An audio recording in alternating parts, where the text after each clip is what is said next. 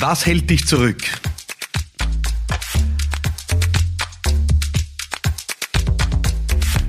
Ich glaube, das ist eine gute Frage am Anfang dieses Jahres, oder? Was hält dich eigentlich zurück? Ja, ähm, ich freue mich sehr, dass du dabei bist hier bei dieser neuen Folge bei Business Gladiators Unplugged. Äh, das neue Jahr ist noch jung. Äh, du hast hoffentlich äh, deine Ziele gelegt, deine Ambition definiert für dieses bevorstehende Jahr.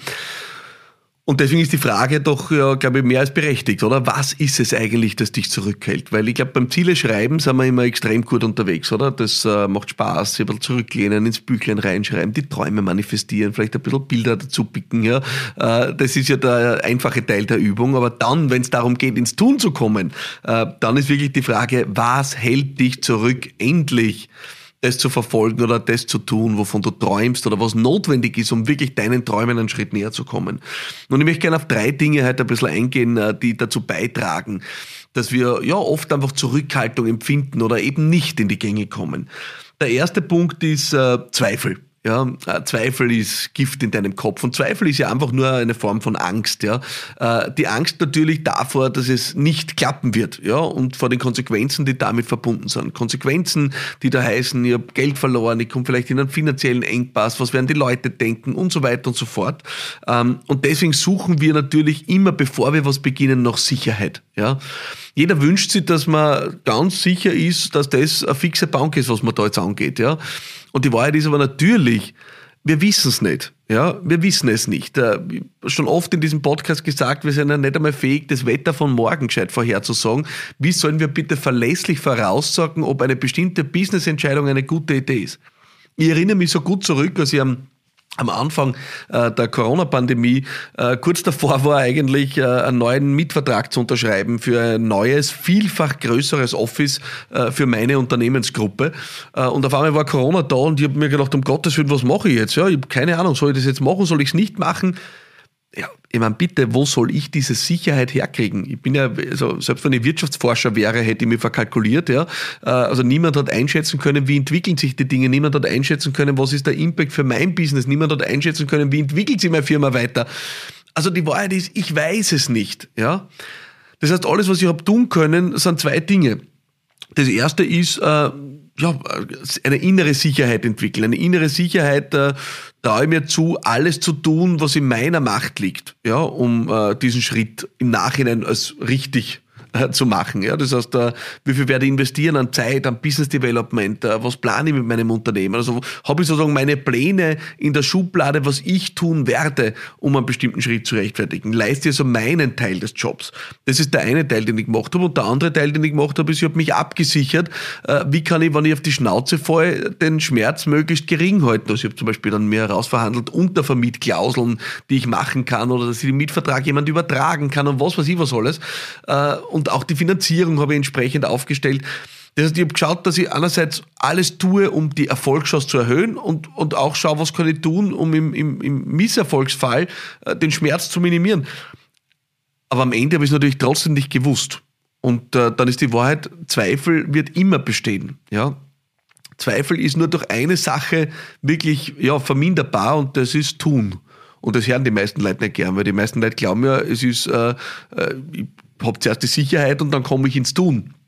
Die Wahrheit ist, es ist umgekehrt. Du kommst ins Tun und damit gewinnst du die Sicherheit. Ja? Also, es ist Zweifel einer der Hauptgründe, warum so viele Leute nicht ins Tun kommen. Ja? Der zweite Punkt ist, ähm, wir kommen oft nicht ins Tun, weil wir es anderen recht machen wollen. Ja, wir haben das Gefühl, wenn wir jetzt eine bestimmte Sache machen, dann was denken dann andere über uns? Ja, äh, die Disease to please, ja, äh, die Krankheit unbedingt gefallen zu wollen. Was denkt sich jemand, wenn ich jetzt den Expansionsschritt mache? Denken sie dann alle, ich bin größenwahnsinnig. Wenn ich mir jetzt ein tolles Büro einrichte, denken sie alle, ich bin verrückt. Äh, wenn ich jetzt Mitarbeiter einstelle, denken sie, er ist tollkühn. Wenn ich jetzt ein bestimmtes Kundensegment auflasse, denken sie alle, ich bin arrogant. Wenn ich die Preise erhöhe, denken sie, ich bin unverschämt. Also diese Abhängigkeit von dem, was andere über dich denken, ist der zweite Grund, warum so viele nicht ins Tun kommen. Ja? Und jetzt sage ich dir ein Geheimnis. Das, was andere über dich denken, kannst du nicht kontrollieren. Ja? Es ist ausgeschlossen.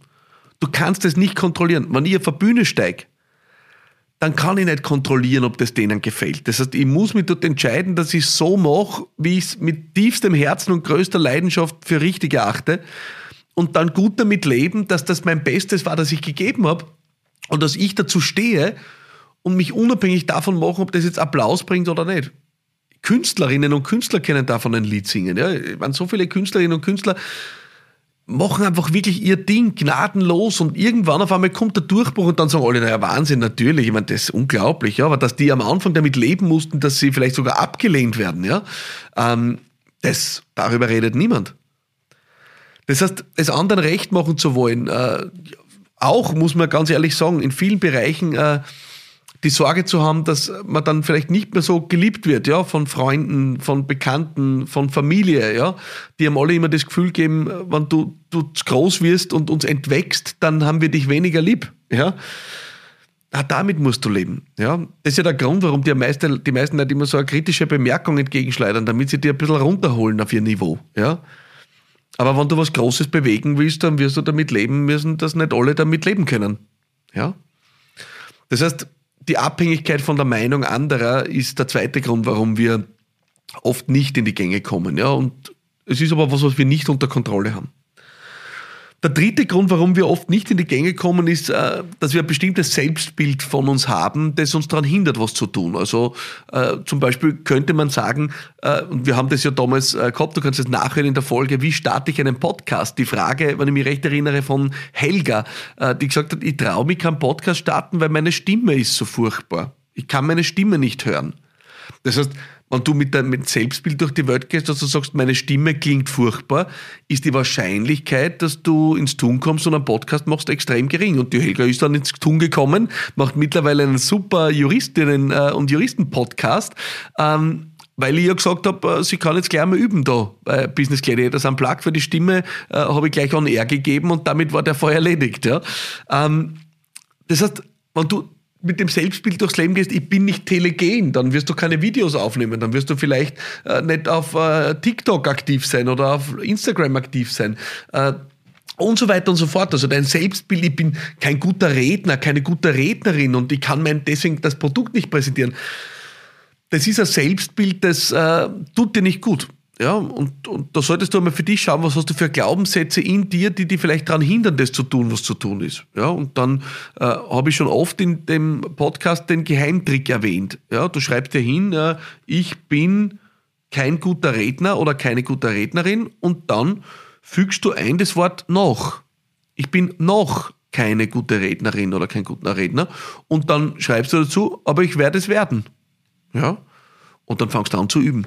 Ja, das heißt, die drei Hauptgründe, warum wir nicht ins Tun kommen, die drei Hauptgründe, die uns zurückhalten, sind im Wesentlichen Zweifel, die ja eine Form von Angst sind. Ja? Angst ist ja Ausdruck von Unsicherheit. Ja? Und Unsicherheit ist ganz normal, weil die Sicherheit bei unternehmerischen Unterfangen, die gibt's nicht. Es gibt die fixe Bank, die Geschäftsidee nicht, die deppensichere, wie man so schön sagt. Würde die deppensichere Geschäftsidee gehen, würde es jeder machen und am Ende würden dann alle nichts damit verdienen, weil es jeder macht. Also deppensicher gibt's nicht. Ja?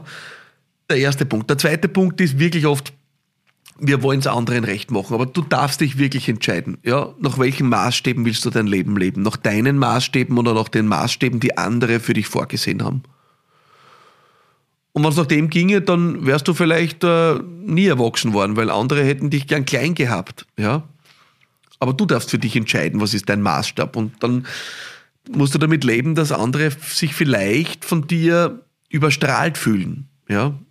Aber das musst du aushalten und dann darfst du dich immer daran erinnern. Es hat auch nichts Erhellendes, sein eigenes Licht unter den Scheffel zu stellen. Ja? Also dieses sich selber auch klein machen in Gesprächen. Ja?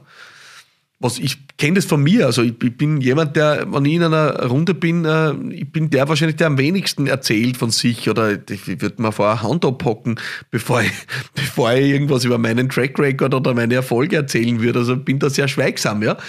Und übe das, weil ich mir immer denke, ja, Wahnsinn, äh, es hat ja nichts Erhellendes, das Licht unter den Scheffel zu stellen, weil vielleicht könnte ja an dem Tisch, wo neue Leute sitzen, vielleicht auch für jemanden eine Inspiration sein.